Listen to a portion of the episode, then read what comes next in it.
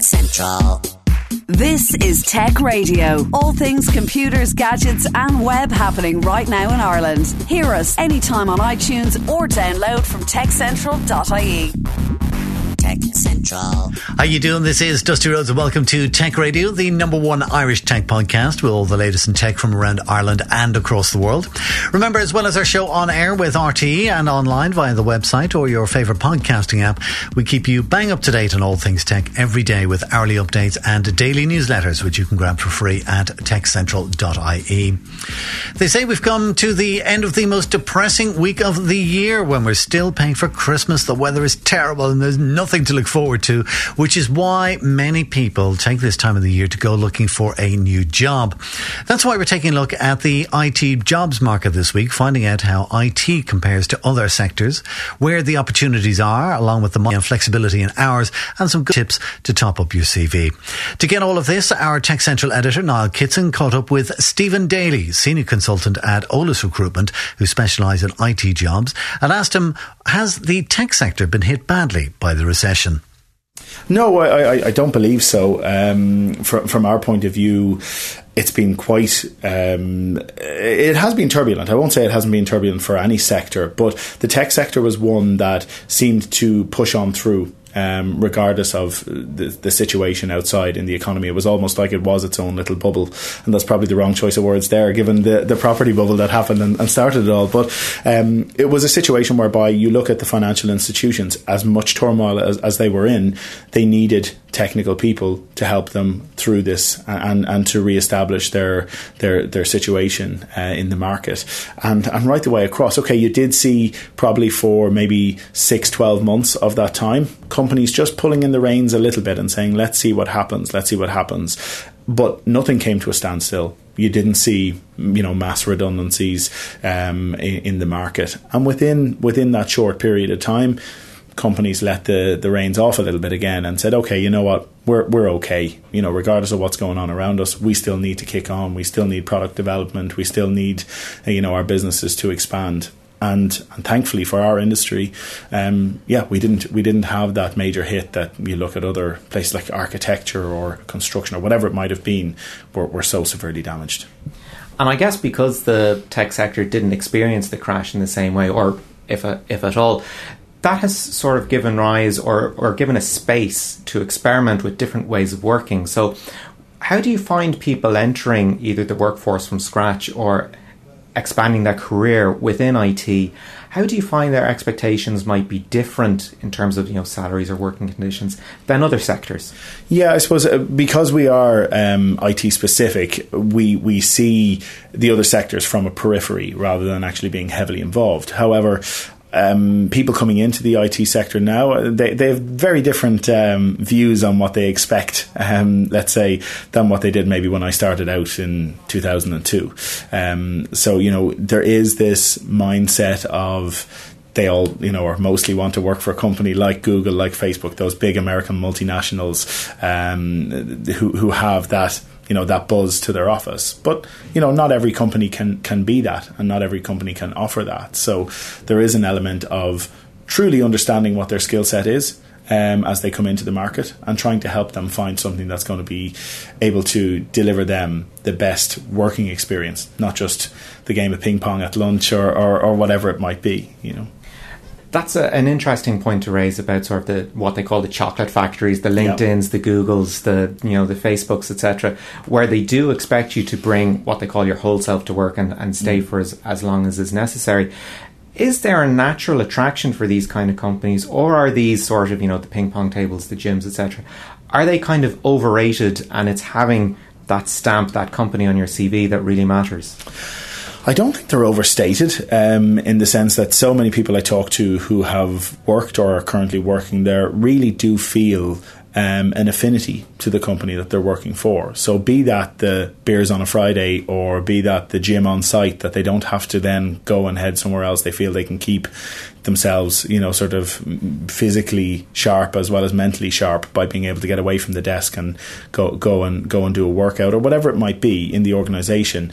I think it's that flexibility. I think it's the feeling that the company, whilst they want, as you say, your your whole self, um, there's a there's an element of them giving you the responsibility to get the job done. So it's not the old age company whereby they set the hours, they set the, the rules, and that, that's the only way to work.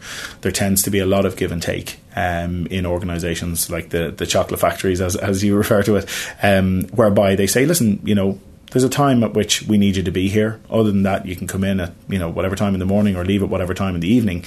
Once you're getting the work done, and that's you know truthfully with a lot of companies, that's really the way it should be. In the sense that if you're delivering, isn't that all that matters? You know, is are you better off having, you know, hundred staff on the floor from nine till six and achieving forty to sixty percent productivity, or are you better off having an environment whereby people do have to live away from the office now? They do have creches that they need to bring their kids to. They do have, you know, uh, extracurricular activities in the evenings or college courses they might be doing in the evenings that they need to get out that bit early or come in that bit later.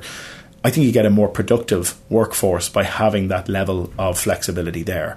And I think more and more companies beyond the chocolate factories, even the financial services and uh, companies now, are starting to see that and offer that flexibility and, and say, okay, listen, we have core hours that we need people here, but outside of that, get the work done and, and we're all good. And, and and you definitely see a you know a benefit from that in, in employees.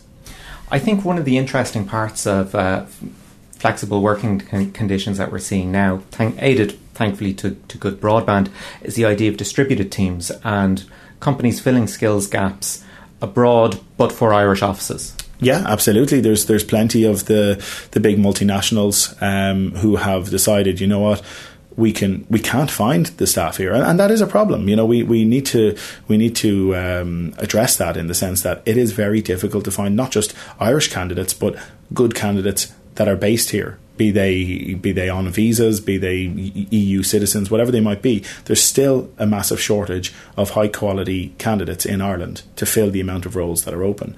So I think when you're a big organisation and your company is affected um, financially and, and from a product, productivity point of view, um, you have to think outside the box, and that's led for them to say, okay, listen, you know, Eastern Europe has a has a high level of of educated, skilled um, workers that, that we can tap into. I think they originally tried to maybe entice those people over here, and now they've gone the other route of saying, okay, well, you know, maybe they're. I don't know, but I, I believe they're they're maybe being enticed by by you know government subsidies or, or grants or whatever it might be. But it's very easy for them to set up a development centre in Poland, in Romania, wherever it might be the young people are doing their best, you know, or, or, are attempting to, to be fluent in English anyway. You know, you see it across Central Europe and, and, and Eastern Europe, whereby they want to have a second language because they see it from a technology point of view as being, you know, making themselves more saleable.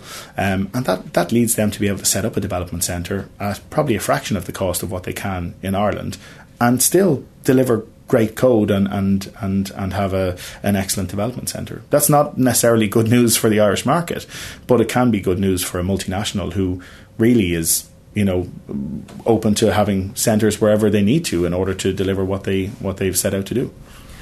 But that lack of, of skills, it's not necessarily um, terminal by any stretch. I mean, as, as you say, it's a matter of actually getting people on that conveyor belt and, and filling those skills gaps. So, as somebody that's working in recruitment, what kind of areas do you think are particularly underserved at the moment? Uh, there's there's the, the age old lack of, of quality developers. Um, you're you're constantly finding um, it difficult to find um, high, you know highly skilled developers that, that want to move. I think what we need to probably do, and, and you are starting to see it. I think the sooner that the likes of coding and IT is in, installed as a junior cert or a leaving cert um, subject, I think we will then be in a position whereby we start to see people opening their mind to, um, to, to getting into that field. Because at this moment in time, I think if you haven't excelled with you know mathematics or science through your um, through your school life, then there's there's a much smaller chance of you going that road down towards software engineering or or whatever it might be, computer science. I think if you can open that gate for kids at 12, 13, 14 and show them that it's not this massive thing to worry about and that it can be taught to them over time and they it just becomes second nature to them then I think we we open ourselves to be able to um, really serve uh, the, the market the way we want to I think one of the interesting things about uh, the technology sector in general, because you do want to get kids on board at that age, is that it becomes very skill centric. A lot, of, you know, if you're working in sales, it's it's money centric, Yeah, it's salary yeah, centric. Your commission is your is your benchmark. In technology, it's very much the the skills you acquire, whether they be current or not. Yeah, absolutely, and and and technology moves so quickly. You know, um, if you're not keeping up to speed with the the skills that you're working with, and and this is something that technical people are always mindful of when changing jobs. You know, is the new job that I going that I'm going to go into going to feed my hunger um, for the latest technologies, or am I going to go backwards? Am I going to end up? The, okay, it's, it's a it's a great company and it's a great salary, but all of a sudden I'm working on with technologies I worked with four years ago, three years ago, not the ones that are coming up in the next six months. What's that going to do to my career and my saleability um, to other companies in two years' time when I want to have a look around again? So, so that's always in you know at the forefront for technical people. They're always looking at the the next thing that's coming down the tracks and how do I position myself to be to be at the forefront of that. And that in turn leads to better salaries, it leads to better opportunities, it leads to more probably enjoyable and exciting jobs because if you're at the cutting edge, you're going to be able to talk to people about what's coming down the track and, and, and that's what most technical people want. Mo- most aren't driven necessarily by money. I won't say that nobody likes a nice uh, a nice salary, of course. So, but I think if you offered a lot of technical people an extra five k um, or ten k in their salary to go backwards with the tech, they'd be reluctant to do it. One final thing that uh, I think is quite interesting about the tech sector is the structure of people's CVs these days. That things that would have raised a red flag about the quality of a candidate in the past perhaps are, are actually good things these days, particularly in terms of the length of employment. So, how, how has the perspective on that changed? Well, yeah, I, th- I think um, the idea of a pensionable job um, is a thing of the past, and and I think that shows no sign of, of coming back into play. Um, so, whilst yes, a benefits package is, is great with a with a role when when being offered a position in the company, the truth is the idea of staying two two and a half years in a in a company isn't seen as a bad thing anymore. 18 months isn't seen as a bad thing anymore in, in a lot of cases, especially again in those chocolate factories and those American multinationals, because it's seen as you, especially in maybe the first five, six, seven years of your of your career, gaining as much as you can from that role, seeing is there somewhere for you to go within that company in, in that short period of time. And if there's not, then you move on. You go somewhere else where you can learn more, where you can build your, your career. And as you say, it's it's very much seen as building blocks. The old days it was get into a company, get settled, work your way up. Um, and I think that comes down to the amount of jobs that are available. You look at the market now; there is a plethora of of of uh, excellent IT roles open at the moment. That in itself opens up opportunities for people to say, "Listen, you know what? If I'm not happy here, if we're not doing the sort of work that I want to be doing, there's other stuff out there for me, and I'm not afraid to to go and do it." And that in turn you know, leads to hiring managers who have also probably done the same thing in those sort of companies saying, well, fair play to him or fair play to her. Um, you know, they've gone, they've experienced three or four different companies over the last six years. They bring a lot of different experience with them. And that's the sort of person we want in this organization. Whereas maybe when, you know, 10 years ago, when you were looking at a CV and you seen somebody jumping around every 12 or 18 months, you were saying, you know, why is this person moving so often? Why are they not getting the opportunities in the organisation that they're that they're in to stay and, and build on that? One last slightly unfair question, I suppose, ah. when, when it comes to futurology. Which sort of positions are in the most demand at the moment? If you were to start off a, a career right now, which area would be your, your sweet spot? Um, starting off right now, I think there's a few areas. Uh, big data is is an area of which you know over the last few years has exploded and that's only going one way you know we data is going to become a currency and we can see that coming down the lines with GDPR as well you know there's a European directive now on the way in May um, which will put a lot of um, penalties in the way of companies who aren't compliant with, with people's data. Um, and that in itself, everything's about data banks now. Uh, you know, companies want as much information from you as possible, whether that's to use it for their own gain in terms of marketing the right type of product towards you, or whether it's to sell your information to other companies who in turn want to sell you products. Um, really, it's about data. So, so big data is huge. Um, IT security and information security as well is another piece which is away from big data, but another masterpiece. And, de- and development will always be there. You know, there's always new development languages. There's always new flavors of of the the current languages out there.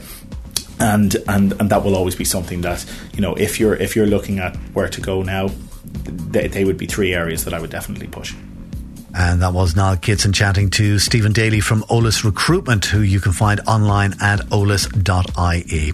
That's our show for this week. The programme is supported by irishjobs.ie. For the latest jobs from IT recruiters like Eolas, visit techcentral.ie forward slash jobs. That address again, techcentral.ie forward slash jobs, powered by irishjobs.ie. Remember, you can get the lowdown on all things tech in Ireland with hourly updates, daily newsletters, and more at our website, techcentral.ie or listen to us each week online or Fridays at 5pm on DAB Digital Radio with RTE Radio 1 Extra. Until next time, from myself, Dusty Rhodes, thanks for listening. Have a great weekend. Get Tech Radio. Subscribe for free with iTunes or download on demand at techcentral.ie. Tech Radio is produced by digitalaudioproductions.com. Tech Central.